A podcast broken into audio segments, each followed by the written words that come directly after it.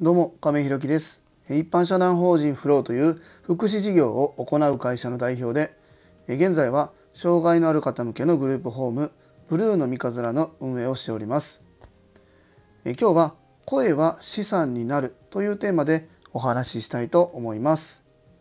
本題に入る前にお知らせをさせてください。現在グループホームブルーの三日面では入居者様が4名ですので空きが2部屋です。また2棟目の準備も行っております。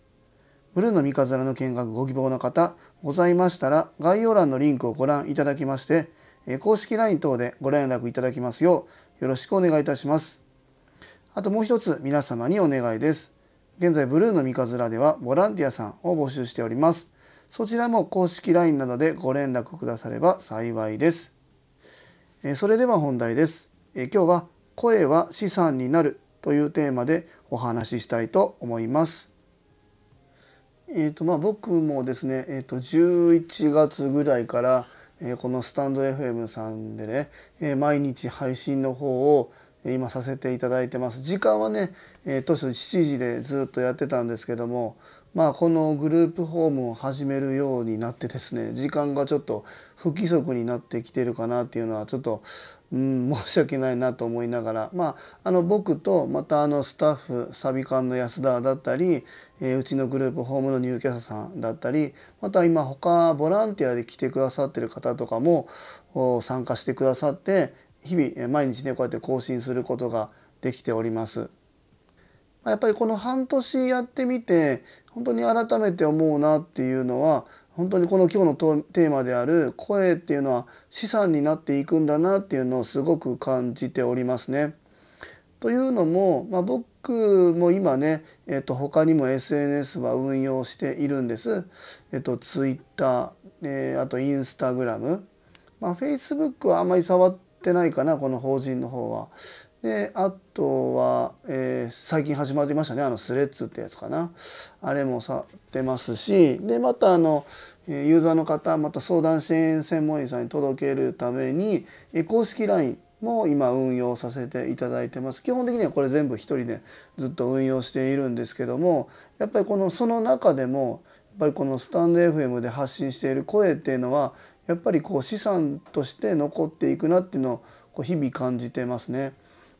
やっぱこうツイッターとかっていうのは拡散力ももちろんあるっていうのも分かってるし、まあ、おそらくこう即効性があるなっていうのとか、えー、あとはタイムリーな情報を上げるのにはすごくツイッターっていうのは向いてるんだなっていうのは感じてます。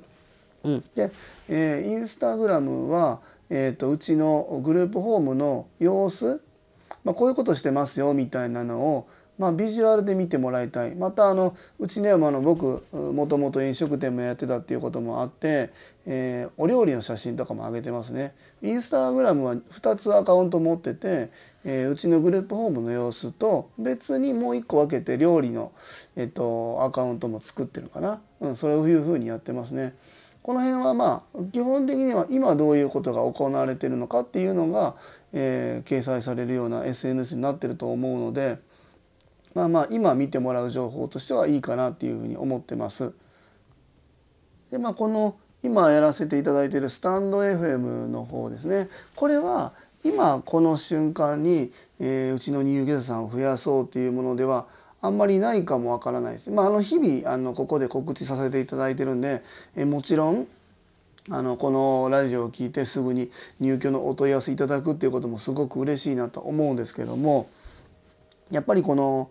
えー、和歌山で今やらせていただいてて和歌山市には40社ぐらいのグループホームの法人があって70棟ぐらいのグループホームがある中でやっぱりこの選んでもらうっていう流れの中でやっぱり自分たち一般社団法人フローまたあのこのグループホームブルーの三日面っていうののブランディングっていうのがすごく大切になってくるなっていうのは、えー、思っているんですね。まあこの40社70棟あってもちろん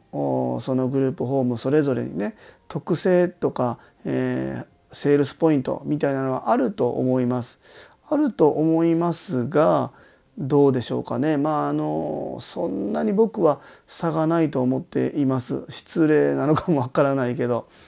うん、やっぱり、えーお料理はもちろん僕も一生懸命頑張ってるしもともと調理師っていうのもあったから他よりは美味しいもの出してると思ってるし、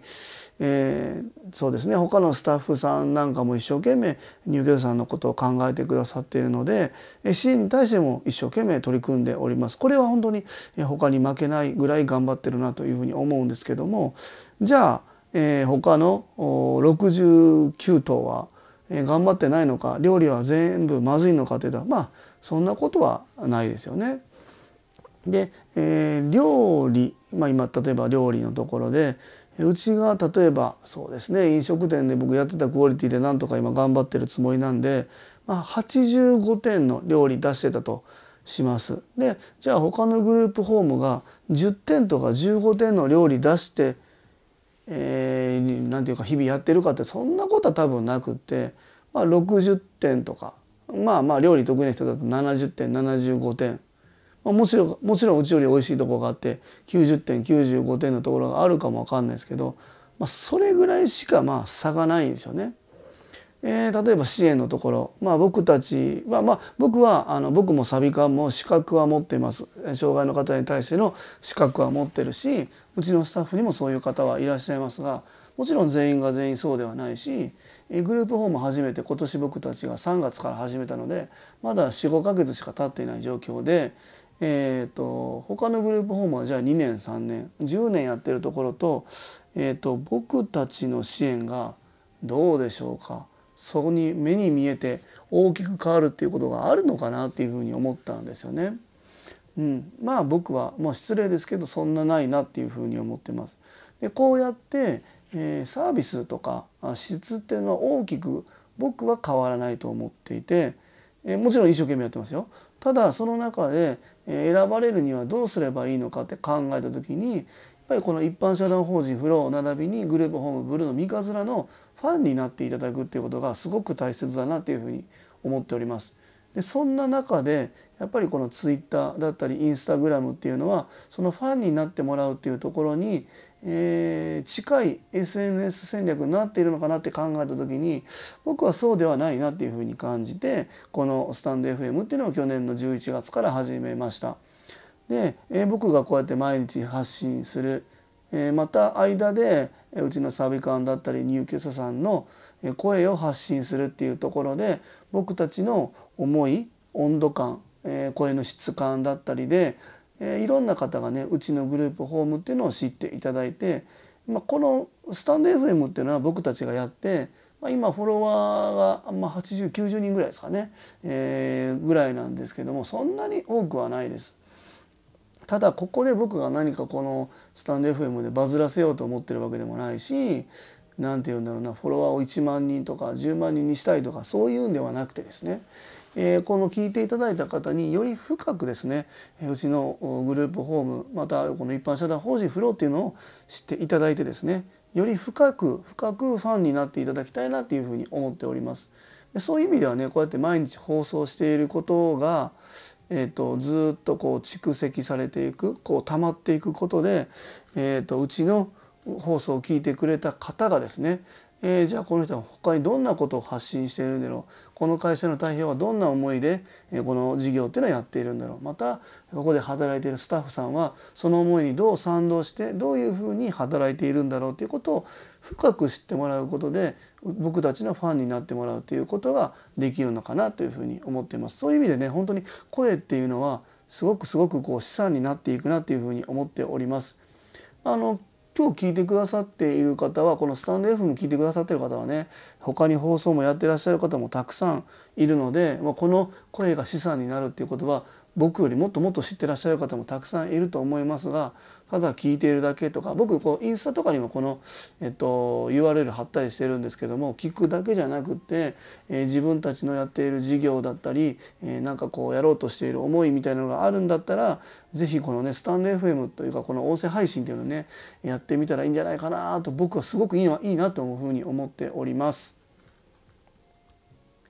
えー今日は声は資産になるというテーマでお話しさせていただきました。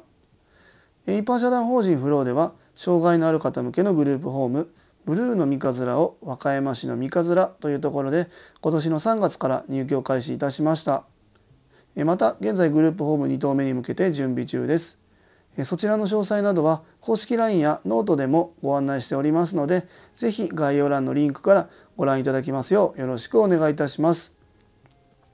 最後までお聴きくださりありがとうございます。次回の放送もよろしくお願いいたします。今日も素敵な一日をお過ごしください。一般社団法人フローの亀井弘樹でした。それではまた。